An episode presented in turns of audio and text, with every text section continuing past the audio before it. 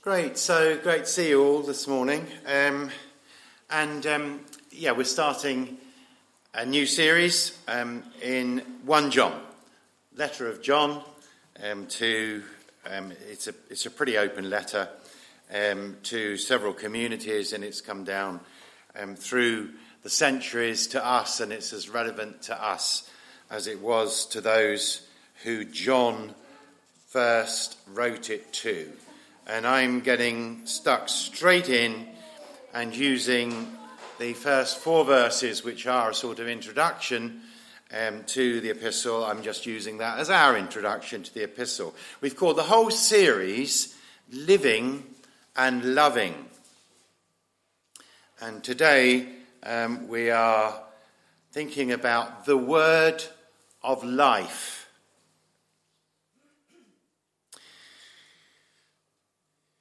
Now, there is a sort of mystique and a build up of tension in the start of John's letter in these four verses. And there is, in a similar way, a mystique and a build up of tension in the beginning of John's Gospel. And we believe the author is the same. And I want to say um, this morning that I, I, I, let's not rush past this. I think we often rush past things um, in our hurry to explain and understand, and in so doing, um, we can lose a lot. I want us to reflect on and to sort of probe um, the words of this introduction because uh, they help, that will help us um, to reach into their enormity and to grow, to deepen our knowledge and understanding of God. And the, the more we know and understand God, um, the deeper we know him, the more we will love him and want to live for him and serve him. So rather than rushing to explain the mystery, I want to draw the mystery out. So bear with me and travel with me in this, please. Um, try not to drop off.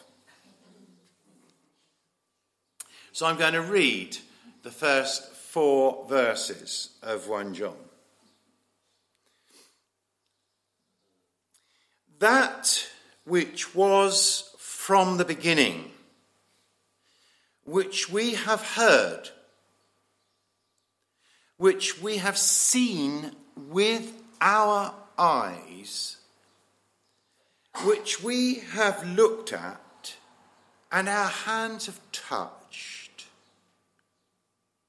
this we proclaim concerning the word of life.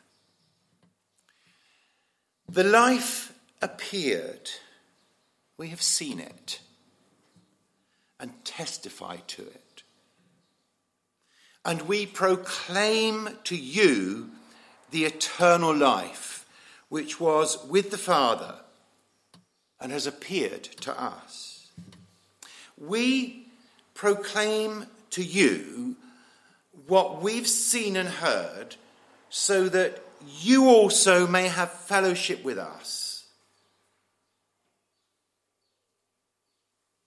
And our fellowship is with the Father and with his Son, Jesus Christ.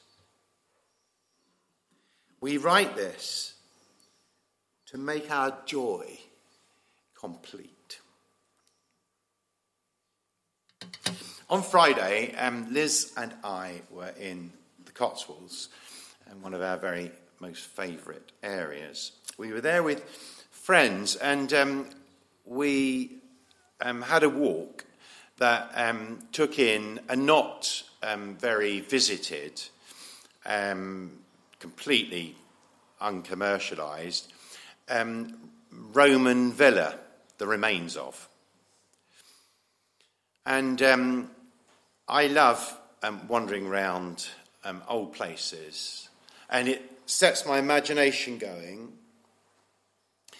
And I sort of like to feel a link with those who live there. And, and my friend is just the same as that. And we, and we um, had some just great um, talks together as we looked up a nearby Iron Age hill and thought about the, um, the, the, people in the Iron Age who would have watched the Romans building the villa and um, perhaps talked about raiding and whatever. And, um, and it sort of was alive. And at, at one point, um, my friend Andy, he said, "It's just so amazing, isn't it? Look, look at these, look at these old walls. Um, you know, hundreds and hundreds of years old." He said, "He said I can't help this." And he leant down and he rubbed the walls, and he said, "I'm in touch with the Romans." and um, and we went and we ate our um, snacks in the dining room where the Romans had their meals. It was amazing. when I was a teenager, um, my dad gave me a stone. And um, it was a stone that had been broken open and then sealed up with tape. Uh, so he gave it to me. I held it in my hand and he said, that a geological friend of his had given it to him and told him that it was millions of years older than Noah and the flood. And um, he gave it a name. And I haven't really got much of an interest in geology, but it set my imagination going. You know, I held this thing and I heard the story and I looked at it and I thought, that is millions of years old, and I'm touching it, and I am going back with it through millions of years. That is amazing. And it's in a box somewhere. If I could have found it, I'd have bought it. Who knows? Who really knows about the beginning? The origin of the universe and the birth of life. Science is still working on it. Evolution doesn't explain it. You've got to have something to evolve. People groups, religions have their own stories and myths. And the Hebrew Bible opens with the story given to Moses, which we Christians now own, understanding it in various ways. In the beginning, God. And God said, Let there be light. And there was light.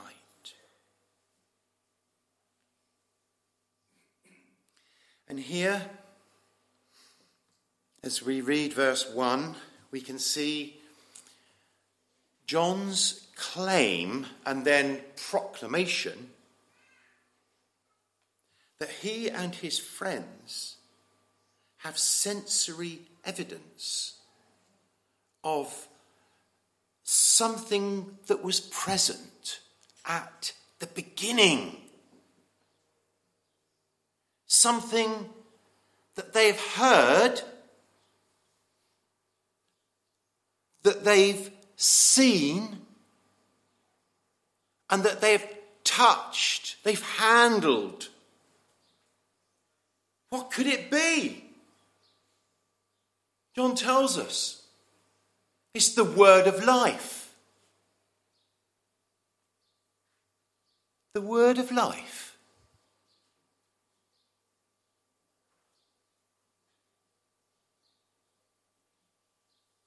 How do you see and hear and touch. The word of life. What is that? For the Hebrews, and if we'd been brought up in a Hebrew family, word doesn't just mean a meaningful sound, it can also be a thing, or it can be an event, a happening. For, for us, actually, words can be extraordinarily powerful and can become very much like the thing or the action. You know, the command of a king go. The devastating world, word of a general fire. The panic stricken word of someone in trouble help! Hope nobody comes running in. Yes, they did have a look as they went past, honestly.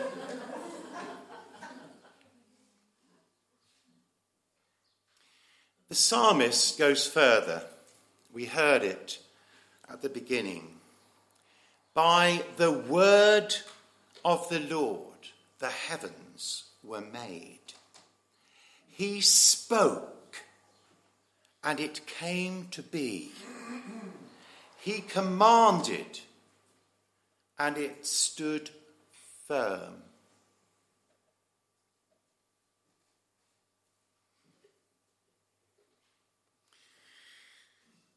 This word of the Lord is an example, amazing example, of the very profound idea that is contained in the Greek word for word. I think quite a lot of us know this. It's the word that John uses here and in his gospel, logos. And there's a massive philosophy built around logos. So, the sort of idea, if I can simplify it, behind the word logos, word, is that word is the source of everything. That word is the single sort of unifying principle from which the universe took shape and was held together. And John is saying here in his introduction, he's saying just this. And he's saying that he and his friends have physically, he repeats the touch, handle, see, met with, handled, heard, seen this very word, the word of life, which brought everything into being and holds everything together. And he continues as we go into verse 2 by saying, This word of life appeared. In other words, this word of life took shape. At a moment in time, this source of everything, this originating power of the cosmos, this force which holds everything together, this manifestation of God who is one yet exists in community as Father, Word, and Spirit appeared.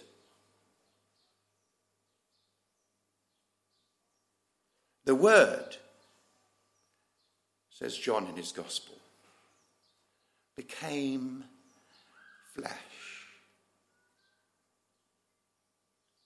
The Son of God, God with us.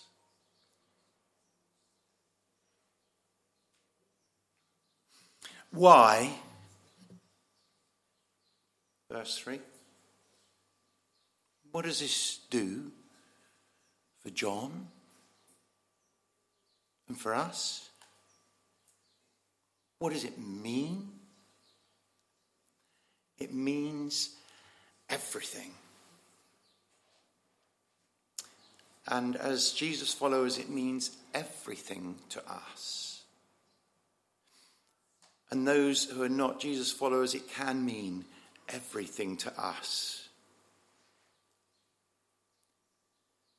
God's first creation, spoken into being, was spoilt by sin. And I sort of think that you can almost define sin by whatever causes disorder, the opposite of what God brought into being by his word. Sin is whatever causes disorder, whatever causes disharmony, whatever causes the breakdown of relationships, human relationships, as well as relationship with God.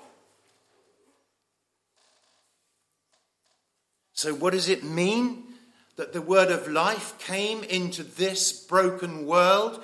It means that he came to sort of recreate, to restore everything to its original harmony and glory. God is speaking his word for the second time into the world.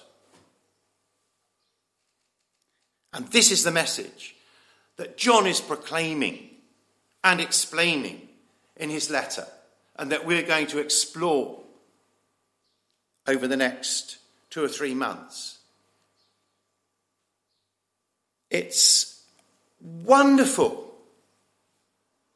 It's amazing news of God's coming new age that bursts into the present disordered and often chaotic age. Disordered and chaotic it was for John. We sometimes talk as if the chaos and disorder is new. You know, the good old days weren't like this. Absolute nonsense. The present age has always because of sin, been chaotic at times, disordered, malfunctioning, people out of relationship with each other and out of relationship with God, conflict, war. But this wonderful news of God's intervention and of his coming new age bursts into this disordered, chaotic age. It's about the birth of a new community of people. A community that spans time and space. A hugely diverse family from every nation of the world with all sorts of backgrounds and mess brought together and being shaped by the word of life. It's a community that at its best enjoys a living vibrant relationship, John says, with the Father and his Son, Jesus Christ. I think that we have and taste something of this in Glendale. I think the word from the um, team that have been with us um, substantiates that. And we taste and experience something of this with the wider Christian community in Newbury and Thatcham. And at its best, it's the most wonderful, wonderful thing. People of so many different backgrounds, nationalities, um, you know, faiths, morals, messy lives coming together in a new community.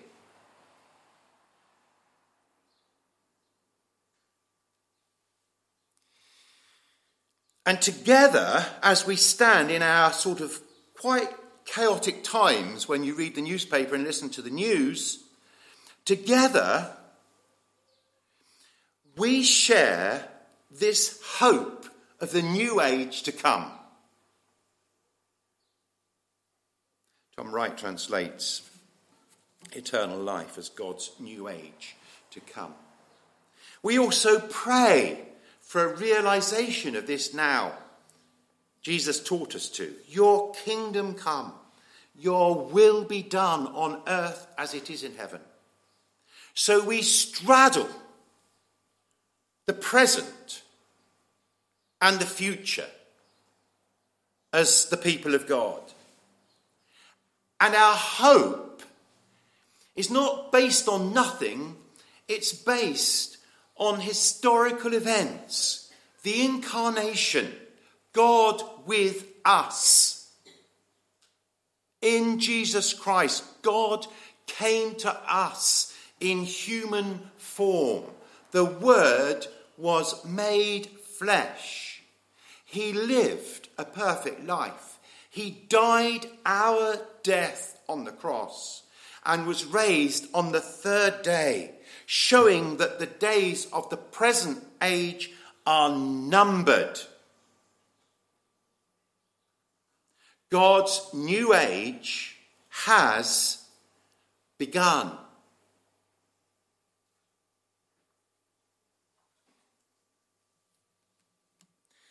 God's kingdom is now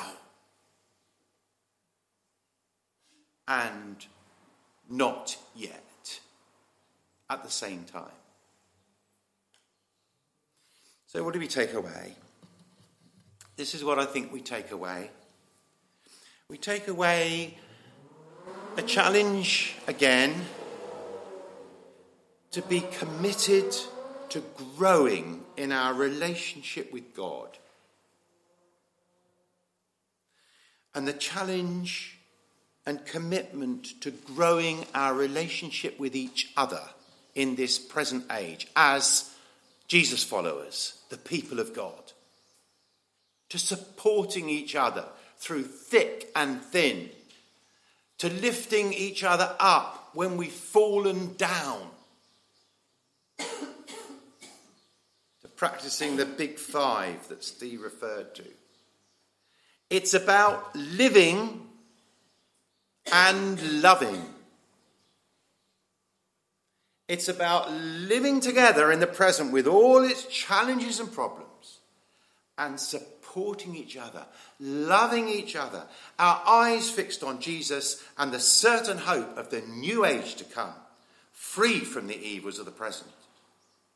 And that's what we're going to be looking at with the help of John over the next few weeks as we see how his letter develops this theme. And I'm going to finish by reading a passage in Colossians, which is sort of Paul's take on this. And I'm going to ask Pete and Joe if they'll come up, because we're going to be coming to communion and um, we'll sing um, a song that leads us into that um, as Steve comes back to take over. So I'm going to read from Colossians chapter 1 and verse 15. The Son is the image of the invisible God, the firstborn over all creation.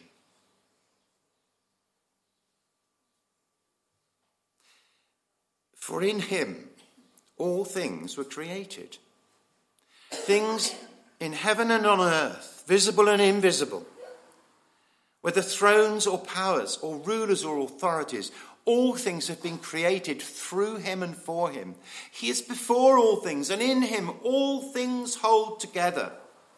The Word. And he is the head of the body, the church.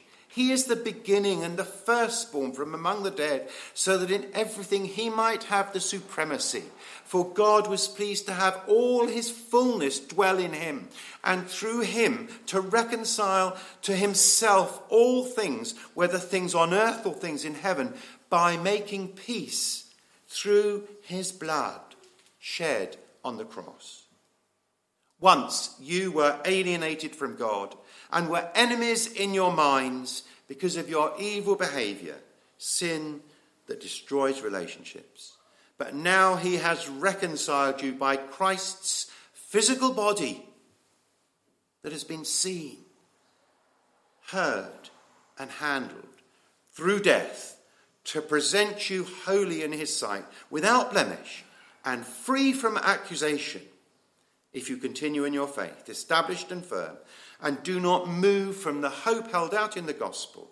This is the gospel that you heard and that has been proclaimed to every creature under heaven, and of which I, Paul, have become a servant.